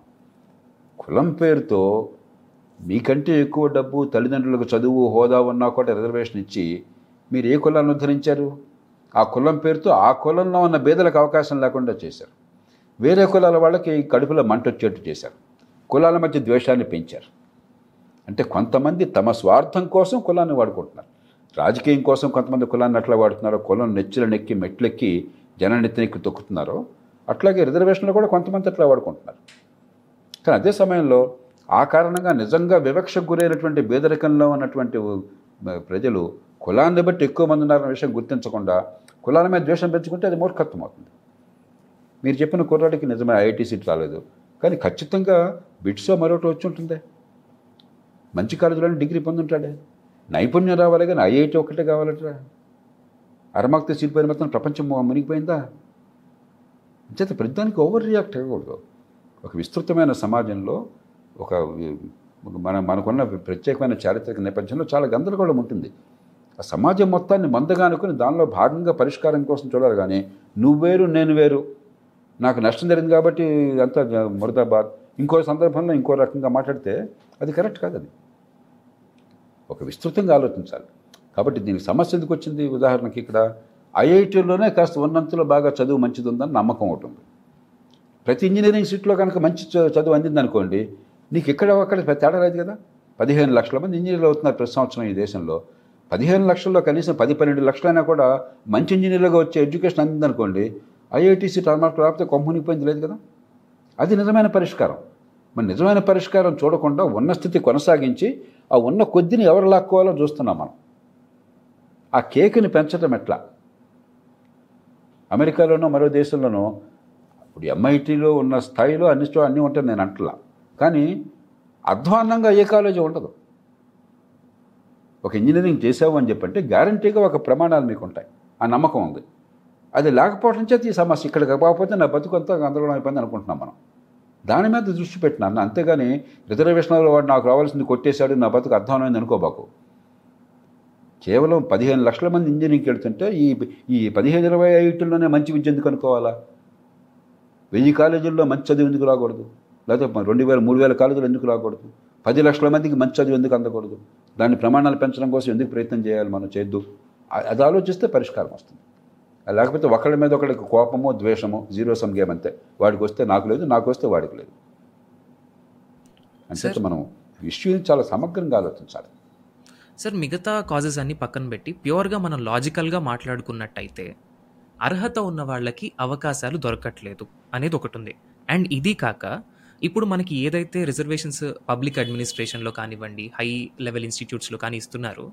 సో మెరిటోక్రసీని పక్కన పెట్టి మరీ అంటే సమాజం కోసం చేస్తున్నాం కాదనట్లేదు. ఆ కాజ్ని వారికి పక్కన పెడితే ఎఫిషియన్సీ తగ్గిపోవట్లేదా? ఎఫిషియన్సీ అంటే అది లేకుండా మెరిటోక్రసీని మాత్రమే బేస్ చేసుకుంటే ఇంతకంటే ఎఫిషియెంట్ రిజల్ట్స్ వస్తాయేమో? మనమే మన గ్రోత్ని వెనక్కి లాగుతున్నామా అని కొంతమంది ఆలోచిస్తున్నారు సార్. దీనికి మీరేమంటారు? దానిలో అనుమానం లేదు. ఖచ్చితంగా ప్రభుత్వంలో విధి నిర్వహణ కోసం చెప్పని ఎఫిషియన్సీ అవసరం. సామర్థ్యం అవసరం. అందుకనే ఇందాక చెప్పాను. ఈ నిర్ణయాలు తీసుకున్నప్పుడు ఒకటి ప్రభుత్వం సమర్థంగా నడవాలి. రెండు సామాజిక న్యాయం కావాలి. రెండుని సమన్వయం చేయాలి. ఇప్పుడు ఉదాహరణకి ఒక మంచి సర్జన్ కావాలి మనకి హాస్పిటల్లో. మంచి న్యూరో సర్జన్ కావాలి. రిజర్వేషన్ పేరుతో నిజంగా రిజర్వేషన్ కాదు ఇంకో పేరుతో కానీ. నైపుణ్యం లేని వాడిని మా ప్రాంతం అని పెట్టచ్చు మా ఊరు అని పెట్టచ్చు. వాడికి ఆపరేషన్ చేయడం చేతకాని వాడిని అక్కడ తీసుకొచ్చి పెడితే జనం కాదు చచ్చేది. కాబట్టి రిజర్వేషన్లు ఎంత ఇచ్చినా కూడా ప్రమాణాలు దెబ్బతినకుండా ఉండాలి. అది ఆ తప్పు చేస్తే అది ప్రభుత్వాల వైఫల్యం. కానీ అదే సమయంలో ఇంకో మాట చెప్పాలి. నేను ఐఏఎస్లో చూశాను. నాకు బాగా నేర్పిన అధికారులు కొందరు. అత్యంత సమర్థంగా పనిచేసిన అధికారులు దళిత రిజర్వేషన్ నుంచి వచ్చారు. పేర్లు చెప్పను నేను. నేను జీవితంలో గొప్ప అధికారి. ఈయన అసలు తలుచుకుంటే బ్రహ్మాండంగా పనిచేస్తాడు ఫలితాలు సాధిస్తాడు. ఆయన నుంచి చాలా నేర్చుకోవాలనుకున్న మనిషి దళిత రిజర్వేషన్ నుంచి వచ్చాడు కాబట్టి ప్రతిభ కొన్ని కులాల సొత్తు అన్న భ్రమలో కూడా ఉండద్దు. ఖచ్చితంగా సామర్థ్యం కావాలి. దానిలో అనుమానం లేదు. మంచి సామర్థ్యం లేకపోతే మనం సమర్థులు రాకపోతే దేశం నష్టపోతుంది. కానీ సామర్థ్యం కేవలం కొన్ని కులాలకే పరిమితం అన్న భ్రమ నుంచి కూడా బయటపడింది అంచేది బ్యాలెన్స్ చేయాలి రెంటిని. Sir reserve sir sir reservations పొందిన వాళ్ళని మనం వింటూ ఉంటాం. కోటా వాళ్ళ అంటారట ఎక్కువగా. అంటే రిజర్వేషన్ పొంది వచ్చారు అని చెప్పి వాళ్ళ మీద చిన్న చూపు. ఇన్స్టిట్యూట్స్లో కూడా చాలామంది ఫేస్ చేశారు ఇది. దీంట్లో అసలు అవేర్నెస్ ఎలా తీసుకురావాలి సార్? అంటే వాళ్ళు రిజర్వేషన్ పొందారు. వాళ్ళని వాళ్ళు చాలా తక్కువ అన్నట్టు చూస్తున్నారు. సో వాళ్ళని కాదు వీళ్ళు కూడా డిజర్వ్ చేస్తారు. వీళ్ళదేం తప్పు లేదు అన్నట్టు ప్రజల్లో అవేర్నెస్ ఎలా తీసుకురావాలి సార్? చాలా సంక్లిష్టమైన ప్రశ్న సాయి. అన్ని సమాజాల్లో ముఖ్యంగా మన సమాజంలో. మనకంటే బాగా మెచ్యూర్ అయిన సమాజాల్లో కూడా నల్లవాడు తెల్లవాడు. వాడు ముస్లిము వీడు క్రిస్టియను. లేకపోతే వీడు ఏషియన్ను వాడు యూరోపియన్ ఇవన్నీ ఉన్నమాట వాస్తవం వివిధ స్థాయిల్లో. అందులో మనకి ఇంకా పేదరికం నుంచి బయటపడలేదు. ఇన్ని కులాలు వర్గాలు పెళ్ళిళ్ళు ఆ కులంలోనే అవుతాయి ఆ మతంలోనే అవుతాయి. వాటి నుంచి బయటపడడం ఇంకా కష్టం అవుతుంది. మనకు మరింతగా ఎక్కువ ఉన్నమాట వాస్తవం. ఈ నేపథ్యంలో ఒక్క ఆన్సర్ లేదు నా దగ్గర. ఒక చిట్కా లేదు. అసలు చిన్నప్పుడు పెరిగినప్పుడే మన చదువులో భాగంగా పెంపకంలో భాగంగా అరే ఈ కృత్రిమంగా సృష్టించుకున్నవారు యాంథ్రపాలజీ అంటారు మానవ శాస్త్రం. మనం అందరం కూడా డెబ్భై మూడు డెబ్భై నాలుగు వేల సంవత్సరాల క్రితం అందరం బహుశా కెన్యాలో ఆఫ్రికాలో కెన్యా ప్రాంతం నుంచి ప్రపంచంలో నలుమూలలకి వలసలు పోయిన వాళ్ళం మన పూర్వీకులు. ఒక తెగ తీర ప్రాంతం నుంచి భారతదేశానికి ఇక్కడి నుంచి ఆగ్నేయ ఆసియాకి ఇక్కడి నుంచి అక్కడి దాకా ఆస్ట్రేలియా దాకా వెళ్ళింది. మరొక తెగ ఉత్తరానికి యూరోప్ దాకా వెళ్ళింది. మూడో తెగ సెంట్రల్ ఏషియా నుంచి అటు చైనా ఆ పైన సైబీరియా కొంతమంది వెళ్ళారు. సైబీరియా నుంచి పదమూడు పద్నాలుగు వేల క్రితం అమెరికా పోయారు. మనందరి తల్లులు ముగ్గురు నలుగురు ఉన్నారు అంతే డెబ్బై మూడు వేల సంవత్సరాల క్రితం ఒక మౌంట్ టోబా అని చెప్పిన ఒక అగ్నిపర్వతం కొల్ల బద్దలైపోయే సుమత్రాలో ప్రపంచంలో మనుషులంతా పోయారు. ఒక మూడు వేల మంది మినహాయించి. మనందరం మూడు వేల మంది మంది అంటే ఒక గ్రామం అంతా. ఇవాళ ఏడు వందల కోట్ల జనాభా ఉంది ప్రపంచంలో. మనందరం మూడు వేల మంది నుంచి వచ్చాం. మనందరి మూలాలు ఒకటే. తెలుపు అయినా నలుపు అయినా ఆఫ్రికా అయినా అమెరికా అయినా ఇండియా అయినా. అసలు ఈ జ్ఞానం ఉన్నట్టయితే చాలా సమస్యలు పరిష్కారం అవుతాయి. ఒకటి ఎక్కువ ఒకటి తక్కువ ఒంటి రంగు వల్ల అంటే మానవ శాస్త్రం తెలియక జ్ఞానం తెలియక మూర్ఖత్వంతో వచ్చిన ఆలోచనలు. పెంపకంలో చదువులో ఉన్న లోపాలు. అది ఖచ్చితంగా సరిచేయాలి అది సరిగ్గా అర్థమైతే చాలా సమస్యలు పరిష్కారం అవుతాయి. రెండోది మంచి ప్రమాణాల స్కూల్ ఎడ్యుకేషన్ ఉన్నట్టయితే ఇప్పుడు మా తరంలో మేము చాలామంది గ్రామాల్లో మామూలు స్కూళ్ళకి వెళ్ళాం. మరి ప్రపంచంలో అత్యుత్తమమైన స్కూళ్ళకి వెళ్ళిన వాళ్ళని చూసాం. ఏనాడు వాళ్ళతో పోలిస్తే మేము తక్కువ అనుకోలే వాళ్ళెవరో మమ్మల్ని తక్కువ వచ్చేస్తే సాహసం చేయలే? ప్రపంచంలో ఎక్కడున్నా సరే. ఎందుకని? క్వాలిటీ స్కూల్ ఎప్పుడైతే దొరికిందో ఆనాడు సమాజం ఎప్పుడైతే పట్టించుకుందో ఎవరితోనే పోటీ కూడా ధీమా మా మనసుల్లో ఉంది. అరే వీడు మనకంటే తక్కువ కాదన్నటువంటి ఆలోచన వాళ్ళ మనసులో. ఇవే తెలివితేటలు ఇవే ఆలోచన ఉండి ఆ స్కూల్ ఎడ్యుకేషన్ లేదనుకోండి ఆ పునాదులు లేవనుకోండి జీవితంతో మనకు ఆత్మన్యూనత వాడికి అహంకారం. ఇక మూడోది కాలక్రమేణా మనం ఒక్కసారి నా లాభం ఏంటని చూసుకునేటువంటి సంస్కారం కావాలి. కులాన్ని పక్కన పెట్టి. పెళ్ళి విషయంలో కావచ్చు జీవితంలో నిర్ణయాల విషయంలో కావచ్చు నేను మీతో కలిసి పనిచేయాలని చెప్పంటే మీ కులం ముఖ్యమని చెప్పనుకుంటున్నా కావా? ఇప్పుడు నేను ఎందుకు మీతో మాట్లాడుతున్నాను? మనం కొన్ని ఆలోచనలు చేస్తున్నాం. సమాజంలో చాలా సమస్యలకు పరిష్కారాలు మన ఆలోచనలు దొరికే అవకాశం ఉన్నది. మంచి సమాజ నిర్మాణానికి ఉపయోగపడుతుంది చెప్పండి దానికి సాయి బాగున్నాడు ఆలోచిస్తున్నాడు. సాయిలో కొంచెం పరిణతి ఉన్నది. సాయి పది మందికి ఈ సమాచారాన్ని బాగా పంచిపెట్టగలుగుతున్నాడు. కాబట్టి సాయితో కూర్చున్నా నాకు అనిపించాలి. మీకు ఈ జేపీ గారు ముసలాయన కూడా ఈయన కొంచెం ఆలోచన చేస్తున్నాడు. ఆలోచన మనకు పనికొస్తాయని మీకు అనిపించాలి. అంతేగాని నేను సాయి కులాన్ని చూసి సాయి జేపీ కులాన్ని చూసి ఆ కారణంగా పెడితే జోగి జోగి రాసుకుంటే బూడిద రాలుతుంది. కాబట్టి కులాన్ని పక్కన పెట్టాలంటే ఏదో ఆలోచించక్కడ మన లాభం. ఇక్కడ లాభం అంటే డబ్బులు కాదు. లక్ష్యం అనుకుంటున్నాం. నేను ఒక లక్ష్యం మీరు ఒక లక్ష్యం అనుకుంటున్నాం. ఆ లక్ష్యాలు కుదిరితే మనకి సంబంధం ఉండాలి తప్ప కులం వల్ల మాత్రమే అంటే లక్ష్యాలు దెబ్బతింటున్నాయి. బూడిద వస్తుంది. కాబట్టి ఇంగిత జ్ఞానం కావాలి. అంచేత ఇది ప్రతి దశలో కూడా మనం ఆలోచించకుండా ఒక ట్రైబల్గా అయిపోతే అది చాలా ప్రాచీన సమాజాలలో వెనకబడ్డ సమాజాల్లో ఆధునికకి దూరంగా ఉన్న సమాజాల్లో ఉన్న మూర్ఖత్వం అది. దాని నుంచి బయటపడడానికి ఒక్క పరిష్కారం కాదు అన్ని స్థాయిలో ఎందుకనే అదృష్టం ఏంటంటే కాలేజ్ దురదృష్టమేమో కాలేజీల్లో పూర్వం ఇప్పుడు కులం రాజ్యం వెళ్తుంది. నాలుగైదేళ్ళు పోయి జీవితంలో కాస్త డక్కా ముక్కీలు తిన్న తర్వాత వాళ్ళలో చాలామందికి కులం జబ్బు వదులుతుంది. అందరికీ అనట్లేదు. ఎందుకంటే అప్పుడు జీవిత అనుభవాన్ని నేర్పుతాం. సార్ రిజర్వేషన్స్ అనగానే మనకు గుర్తొచ్చేది ముందుగా అంబేద్కర్ గారు. ఇప్పుడు ఎవరైతే రిజర్వేషన్స్ పొందుతున్నారో లాభం పొందుతున్నారా లేదా అని పక్కన పెడితే రిజర్వేషన్స్ని పొందుతున్నారు ఆ కేటగిరీకి చెందిన వాళ్ళకి. ఆయన ఒక దేవుడు అన్నట్టు భావిస్తున్నారు. అదే రిజర్వేషన్స్ లేని వాళ్ళు నేను నేను స్వయంగా చూశాను సార్ ఆయన్ని అవమానించడం కానివ్వండి ఈయన వల్ల ఇదంతా జరిగింది. అంటే వాళ్ళకి అవేర్నెస్ లేదు అసలు ఎందుకు తీసుకొచ్చారు ఎలా తీసుకొచ్చారని. కేవలం ఆయన్ని అక్కడ ఫ్రేమ్ చేశారు. అంటే ఈయన తీసుకొచ్చాడు ఈయన మాకు అన్యాయం చేశాడు అంటున్నారు. ప్రశ్న ఏంటంటే సార్ ఆయన ఒకవేళ అంబేద్కర్ గారు ఇప్పుడు వచ్చి ఈ సమాజాన్ని ఇప్పుడున్న పరిస్థితిని చూస్తే ఆయన నిజంగా సంతోషపడేవాళ్ళు అంటారా ఆయన అనుకున్న ఆశయాలు నెరవేరాయి అనుకుంటారా? అంబేద్కర్ ఖచ్చితంగా చాలా బాధపడేవారు. అంబేద్కర్ కేవలం ఒక కులానికి పరిమితమైన మనిషి కాదు. అంబేద్కర్ చాలా దూరదృష్టి ఉన్న గొప్ప మానవతావాది గొప్ప నాయకుడు. రెండు అంబేద్కర్ రిజర్వేషన్ వల్ల పెరగల అపారమైన ప్రతిభా సంపత్తి ఉన్నది. ఆ రోజుల్లో దళితులకి ఈవేళ సరిగ్గా అందట్లేదు. చాలా కుటుంబాల్లో ఆ రోజుల్లో అవకాశం ఉండేది కాదు. అప్పుడు కొంతమంది కొంచెం ముందు చూపు ఉన్న వాళ్ళు సమాజంలో కొంతమంది ఉన్నారు కాబట్టి వాళ్ళు అవకాశాలను కల్పించారు. ఉదాహరణకి మీకు మహారాజా మహారాజా సాయుజరావు ఆయన ఉండేవాడు బరోడాలో. ఆయన కాస్త ముందు చూపు ఉన్నటువంటి ఆ రోజుల్లో స్వతంత్ర రాజ్యాలు అవన్నీ కూడా ప్రిన్స్లీ స్టేట్స్ అంటాం. ఆయన అంబేద్కర్కి అవకాశం కల్పించారు. ఈ కుర్రాడిలో ప్రతిభ ఉన్నది ఎవరు? ఆయన దృష్టి తీసుకొచ్చారు. ప్రతిభ ఉన్నదని. అంబేద్కర్ స్వయం ప్రతిభతో కొలంబియా యూనివర్సిటీలో ఆ రోజుల్లో చదువుకున్నారు. అపారమైన ప్రతిభ ఆయన కొలంబియాలో చదువుకున్నారు బ్రిటన్లో చదువుకున్నారు. రెండు దేశాల్లో చదువుకున్న కొద్ది మందిలో ఆయన ఒకరు. కాబట్టి ఆయన ఏమీ రిజర్వేషన్ వల్ల రాలా. అంబేద్కర్ రిజర్వేషన్ల పరిష్కారం అనుకోరు అందుకని ఆయన పదేళ్ళు రిజర్వేషన్ అన్నారు ఆయన. సమాజాన్ని కలపటానికి సమాజంలో అంతర్యుద్ధం రాకుండా హింస రాకుండా ద్వేషం పెరగకుండా అరే బాబు ఈ పదేళ్ళలో మేము ఏర్పాట్లు చేస్తాం అందరికీ ఎదిగే అవకాశాలు ఇవ్వటం కోసం కానీ ఈలోగా మీకు నమ్మకం కలగడం కోసం అందరిని కలిపేందుకు ఇదిగో మీకు ఇదిగో ఈ రాయితీ ఇస్తున్నాం అన్నాడు ఆయన. అందుకే పదేళ్ళు పెట్టాడు. వందేళ్ళని పెట్టొచ్చు కానీ ఎట్లా? మన మూర్ఖులు దాన్ని నిజమైన దానిలో ఉద్దేశాన్ని గుర్తించకుండా ప్రతిభ వికసించే ఏర్పాట్లు చేయకుండా ఎదిగే అవకాశం కల్పించకుండా మనం ఏదో బెచ్చం వేస్తున్నట్టుగా రిజర్వేషన్లు కొనసాగించి మన బేదల బతుకులు నాశనం చేశాం. అది అంబేద్కర్ చేసిన తప్పు కాదు. అంబేద్కర్ ఇప్పుడు ఇలా కూరుకోలే. అంబేద్కర్ ఆత్మగౌరవం ఇప్పుడు ఇవాళ కూడా కొంతమంది అంబేద్కర్ కోరినట్టుగా వస్తున్నారు. కొన్ని చోట్ల ఉదాహరణకి దళిత్ ఛాంబర్ ఆఫ్ కామర్స్ అని హైదరాబాద్లో ఒకటి ఉన్నది. నాకు చూస్తే వాళ్ళని చదివితే చాలా గర్వం వేస్తుంది. చదువుకున్నారు నైపుణ్యం పొందారు ధైర్యంగా కొత్త పరిశ్రమలు ఏర్పాటు చేస్తున్నారు సక్సెస్ఫుల్ అవుతున్నారు కొత్త కొత్త పుంతలు తొక్కుతున్నారు. అది కావాలి. ఎవరితోనైనా సమానంగా ఎదగగలను సంపాదించుకోగలను సమాజానికి కావాల్సిన పని చేయగలను చెప్పని. కానీ అలా కొద్దిమంది అవుతున్నారు. మన దేశంలో ప్రతిదానికి ప్రభుత్వోద్యోగం గవర్నమెంట్ ఉద్యోగమే మన బతుకు అని చెప్పిన భావన కలగజేశాం మనం.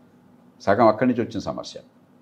కాబట్టి అంబేద్కర్ని గురించి అంత లోతైన ఆలోచన లేకుండా అంబేద్కర్ వల్ల దేశం నష్టపోయింది అనుకుంటే మూర్ఖులు. అంబేద్కర్ కేవలం దళితుల నాయకుడు అనుకుంటే మూర్ఖులు. అంబేద్కర్ చాలా ఉదాత్తమైన దృక్పథం ఉన్న మనిషి రాజ్యాంగ నిర్మాణంలో కానీ ఆలోచనలో కానీ ఆయన వ్యవస్థను నమ్మిన మనిషి. కేవలం నైతికత వ్యక్తి నైతికత కాకుండా బలమైన వ్యవస్థ నిర్మాణం చేస్తే అందరికీ లాభం చేకూరుతుంది. మనిషి ప్రవర్తనని మంది హితం కోసం మనం దాన్ని నియంత్రించవచ్చని చెప్పి నమ్మి దానికోసం ఏర్పాట్లు చేయడం చేసిన మనిషి. అంచేత అంబేద్కర్ కానీ మిగతా జాతి నిర్మాత మహాత్మా గాంధీ కానీ మిగతా జాతి నిర్మాతలు కానీ వాళ్ళు ఈ దేశానికి చేసినటువంటి మేలుని మనకు చూపెట్టిన దారిని గుర్తుంచుకోకుండా మన అజ్ఞానంతో అవకాశవకాలు మాట్లాడి మన మూర్ఖత్వాన్ని బయటపెడుతున్నాం కానీ వాళ్ళని మనం కించపరచలేం. సార్ సార్ ఈ ఈ క్వశ్చన్ చాలామంది నన్ను మిమ్మల్ని అడగమని చెప్పి రిక్వెస్ట్ చేశారు సార్. అందుకని అడుగుతున్నాను. ఇప్పుడు రిజర్వేషన్స్ పొందుతున్న ఎవరైతే ఎస్సీలు కానివ్వండి ఎస్టీలు కానీ కన్వర్షన్స్ సార్ క్రిస్టియన్ కన్వర్షన్స్ అని జరుగుతున్నాయి. సో బేసిక్గా అక్కడ ఏం జరుగుతుంది అంటే ఆన్ పేపర్ ఏమో వాళ్ళు హిందూస్ అని ఉంటున్నారు. Hindu SC or Hindu ST అన్నట్టు. కానీ రిలీజియన్ వచ్చేసరికి ఏమో హిందూయిజంకి దూరంగా పూర్తిగా క్రిస్టియానిటీతో ఉంటున్నారు. అసలు చెప్పాలంటే హిందువులకి పూర్తిగా దూరంగా మాకు ఇది సంబంధం లేదు అన్నట్టు ఉంటున్నారు. సో చాలామంది అడుగుతుంది ఏంటి అంటే వన్స్ ఒక్కసారి వాళ్ళు క్రిస్టియానిటీలోకి మారాక వాళ్ళ కేటగిరీ కూడా మారాలి కదా. అలా కాకుండా బెనిఫిట్స్ పొందుతున్నారు కానీ మతాన్ని మోసం చేస్తున్నారు. అని అంటున్నారు సార్. దానికి మీరేమంటారు? ఈ మధ్య ఈ వాదన వినిపిస్తోంది. రెండు రకాలుగా. ఒకటేమో మతం మార్చుకుని కూడా హిందువుల్లో భాగంగా ఉండి ఎస్సీ రిజర్వేషన్ పొందుతున్నారు దానిలో కొన్ని సాధక బాధకాలు ఉన్నాయి. నిజం ఏంటంటే మన దేశంలో ఉన్న పరిస్థితుల్లో క్రైస్తవం పుచ్చుకున్న వాళ్ళు ఉన్న దానిలో కొంచెం ఆధునికీకరణ వైపు క్రైస్తవం ఆధునికమైన మతం అని కాదు. ఒక నాలుగైదు వందల పాటు యూరోప్లోనూ ఆ తర్వాత అమెరికాలోనూ కొంచెం కొత్త పంతలు తొక్కారు కాబట్టి ఆ మతం కొంచెం ఆధునికీకరించబడింది. దాంతో అది పుచ్చుకున్న వాళ్ళు కొంచెం మిగతా వాళ్ళతో పోలిస్తే కొంచెం విద్యలో కానీ మిగతా రంగంలో ఉన్నతంగా ఉంటారు. కాబట్టి మీరు ఆ రిజర్వేషన్ కొనసాగిస్తే క్రైస్తవ మతం పుచ్చుకున్న వాళ్ళకి ఈ దళితులుగా ఉండి హిందూ మత సాంప్రదాయంలో కొల కొనసాగిన వాళ్ళు నష్టపోతారు. అదొక వాదన. దళిత క్రైస్తవుల వాదన ఏమిటి? మేము దళితులమే. ఇప్పటికీ మా పెళ్ళిళ్ళు కానీ మిగతావి కానీ అలాగే జరుగుతున్నాయి. మమ్మల్ని సమాజమే ప్రత్యేకంగా పరిగణించట్లేదు. కాబట్టి మాకు క్రైస్తవులుగా కూడా రిజర్వేషన్ కావాలని పోరాడుతున్నారు అసెంబ్లీలో నేను శాసనసభ్యుడిగా ఉండగా అకస్మాత్తుగా రాజశేఖర గారు ఒక బిల్లు పెట్టారు అసెంబ్లీలో. ముందుగా నోటీస్ కూడా లేకుండా. దళిత క్రైస్తవులకి దళితులుగా రిజర్వేషన్ ఇవ్వాలని చెప్పాను. నేను నిర్ద్వందంగా వ్యతిరేకించాను. పరిష్కారం కూడా చూపెట్టాను. కేవలం వ్యతిరేకించడం కాదు. వ్యతిరేకించడానికి కారణం కులం అన్నది ప్రధానంగా హిందూ మతానికి పలుచుతున్న జాడ్యం పుట్టుకతో వివక్ష అన్నది. క్రైస్తవంలో ఇతర మతాల్లో లేదు. అలాంటప్పుడు దీన్ని ఇతర మతాలకు విస్తరించడానికి వీలేదని సుప్రీంకోర్టు విస్పష్టంగా తీర్పునిచ్చింది. అది పక్కన పెట్టింది. అయితే అదే సమయంలో ఒక దళిత వర్గానికి చెందినటువంటి కుటుంబం క్రైస్తవ మతం తీసుకుని మాత్రం చేత ఒక్క రోజున కుల వివక్ష పూర్తిగా పోల. కాబట్టి ఏదో రకంగా రాయితీ ఒకటి ఇవ్వాలి. దాని పరిష్కారం ఏంటి? మిగతా వాళ్ళకి అన్యాయం జరగకుండాను సుప్రీంకోర్టు తీర్పు ఉల్లంఘించకుండాను దళిత క్రైస్తవుడికి కన్వర్టెడ్ క్రిస్టియన్స్కి ఈ మతం మార్చుకున్నటువంటి దళిత మతం దళితుల నుంచి వచ్చిన వారికి ఆల్రెడీ రిజర్వేషన్ బీసీసీ అని ఉంది మనకి. ఒక్క శాతం పెట్టారు. మీరు ఉదాహరణకి మనకు పదహారు శాతం ఎంతో ఎస్సీలు ఉన్నారు. నాకు అంకెలు తెలుగు ప్రస్తుతం ఒక మూడు నాలుగు శాతం రిజర్వే దళితులు క్రిస్ క్రైస్తవులు లేరనుకుందాం పదహారు శాతంలో నాలుగు శాతం పోతే పన్నెండు శాతం అవుతుంది కదా ఎస్సీకి? వాళ్ళని మినహాయించి పన్నెండు శాతం చేయండి. ఈ నాలుగు శాతానికి ఖాళీగా పెట్టక్కర్లా. ఊరికే మీ మీ మీ బతుకు మీరు బతకని అనక్కర్లా. వాళ్ళని దళిత క్రైస్తవుల్లో చేర్చండి. ఈ ఒక్క శాతం బదులు ఐదు శాతం చేయండి అప్పుడు. మొత్తం రిజర్వేషన్ పెరగటలా. కానీ దళితుల రిజర్వేషన్ అలాగే ఉంటుంది. దళితులు దళిత క్రైస్తవులతో పోటీ పడరు.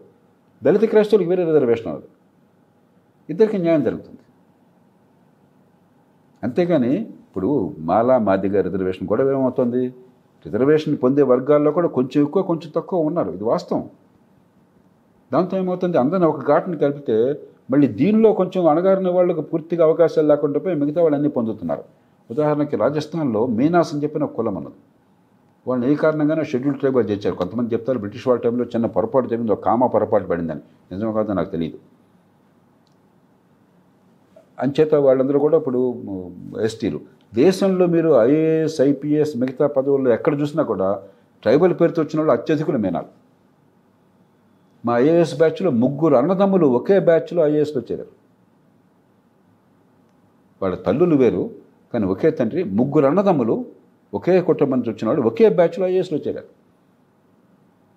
అంటే ఏంటి? కొన్ని కులాలు రిజర్వేషన్ పొందేవారిలో కూడా కొన్ని విద్యలో సామాజికంగా కొంచెం ముందు ఉన్నాయి.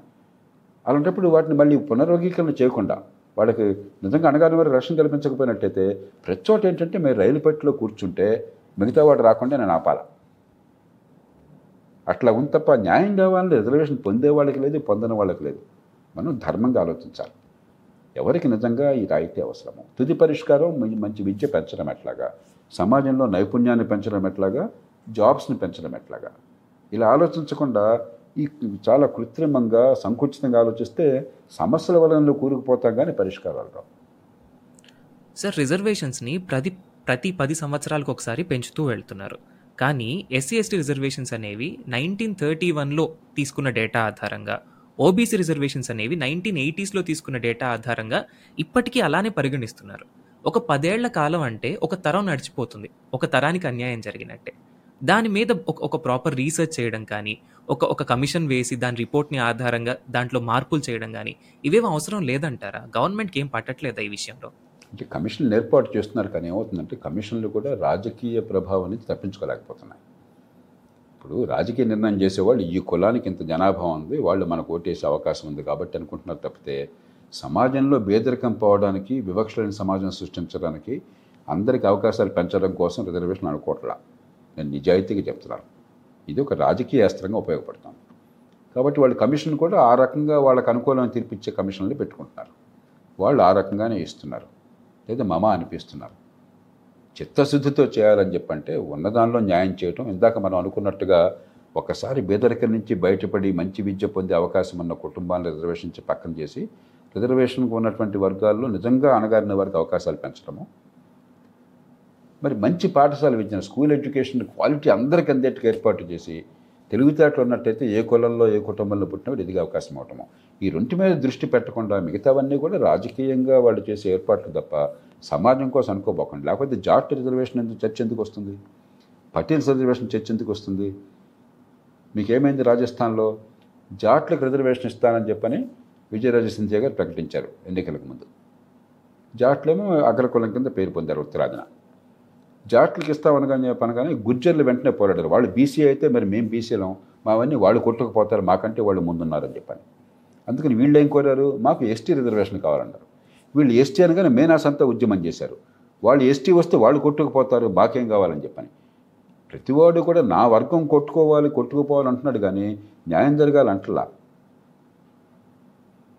ఈ పచ్చిగా చెప్తున్నాను. నిజంగా రాజస్థాన్లో జరిగింది. వాళ్ళు ఢిల్లీకి పక్కన ఉన్నారు కాబట్టి ఢిల్లీ మొత్తాన్ని స్తంభింపజేశారు. రహదారుల్ని రైళ్ళని. ఇది కాదు రాజ్యాన్ని నడిపిన తీరు. మన సమాజంలో నిజమైన ఆరోగ్యకరమైన చర్చ కావాలి. అన్ని వర్గాలు పెరగటం కోసం ఏం చేయాలో ఆలోచన చేయాలి.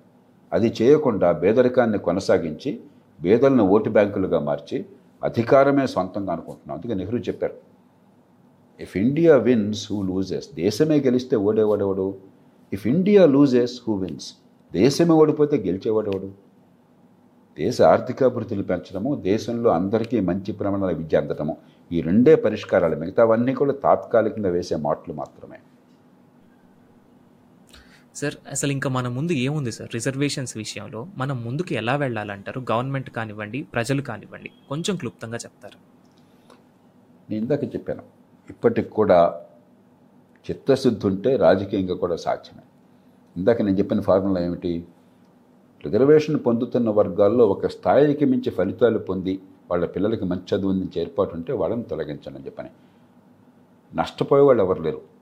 బాధపడే వాళ్ళు ఎవరు? Microscope minority. కొందరు కలెక్టర్లు కొందరు డాక్టర్లు కొందరు ఎమ్మెల్యేలు బాధపడితే అది సంఖ్యలో ఎంతమంది ఉన్నారు ఆఫ్టర్ ఆల్? వాళ్ళకి బలం ఉండొచ్చు. సంఖ్యాబలం లేదు. కాబట్టి రాజకీయంగా కష్టం కాదు. మట్టి నాయకుడు తలుచుకున్నట్టయితే. మంచి విద్య అందించాలంటే ఎవడు అడ్డుకున్నా వాడాడు పన్నెండు లక్షల కోట్లు ఖర్చు పెడుతున్నాం గతంలో ఒకసారి మనం డిస్కస్ చేశాం. చాలా తేలిగ్గా విద్యను బాగు చేయొచ్చు. చేయాలి. అసలు మన దేశంలో ఘోరమైన వైఫల్యం ఏమన్నా ఉంటే విద్యలో వైఫల్యం. కాబట్టి అటు రిజర్వేషన్లని రేషనలైజ్ చేయటం తర్కబద్ధం చేయటం కావచ్చు విద్యా ప్రమాణాలు పెంచడం కావచ్చు. ఈ రెండు కూడా పూర్తిగా మన చేతుల్లో ఉన్నాయి. రాజకీయంలో ఉన్న వాళ్ళు మలేరియా జ్వరం వచ్చినట్టు వణికిపోతున్నారు. ఏ చిన్నది పట్టుకుంటే ఎక్కడ మాకు ఓట్లు పోతాయో ఓట్లు పోతే ఎక్కడ ఓడిపోతామో అధికారం పోతుంది. అధికారం పోవడం కంటే మరణమే శరణ్యము. ప్రాణం పోయినా ఒప్పుకుంటాం కానీ అధికారం పోకూడదు. ఈ రకంగా ఉంటే నాయకత్వం కాదు అది. దేశాన్ని బాగు చేయడం. రిజర్వేషన్ల పాత్ర ఉంది కానీ చర్చంతా రిజర్వేషన్ చుట్టూ తిరగడం కాకుండా అందరి పిల్లల్ని పెంచడం ఎట్లాగా ఆర్థిక అవకాశాలు అందించడం ఎట్లాగా? ఈ రెండు చుట్టూ చర్చ తీసుకొస్తే చాలా తేలిగ్గా మార్చొచ్చు. కనీసం యువత దానికి పూనుకోవాలి. ఆత్మగౌరవంతో మన కాళ్ళ మీద మనం నిలబడి నైపుణ్యం ఉండి గౌరవాన్ని పొంది ఆదాయాన్ని పొందడంలో తృప్తి ఇంకెక్కడ లేదు. ఏ బోర్డు రిజర్వేషన్ వస్తే మనకు గౌరవం ఉంటుంది ఆదాయం వస్తుంది. ఆ గవర్నమెంట్ ఉద్యోగం తప్ప ఇంకా వేరే గతి లేదా మనకి? తెలివితేటలున్నోడికి దర్జాగా బతికేటువంటి శక్తి కావాలి సార్ ఇవాళ డిస్కషన్ చాలా అద్భుతంగా చాలా ఇన్సైట్ఫుల్గా గడిచింది సార్. మీ అమూల్యమైన అనుభవాల్ని మీ ఆలోచనల్ని మాతో పంచుకున్నందుకు చాలా ధన్యవాదాలు సార్. మళ్ళీ ఒక కొత్త ఎపిసోడ్తో మళ్ళీ కలుద్దాం. నమస్కారం sir. Thank you sir thank you sir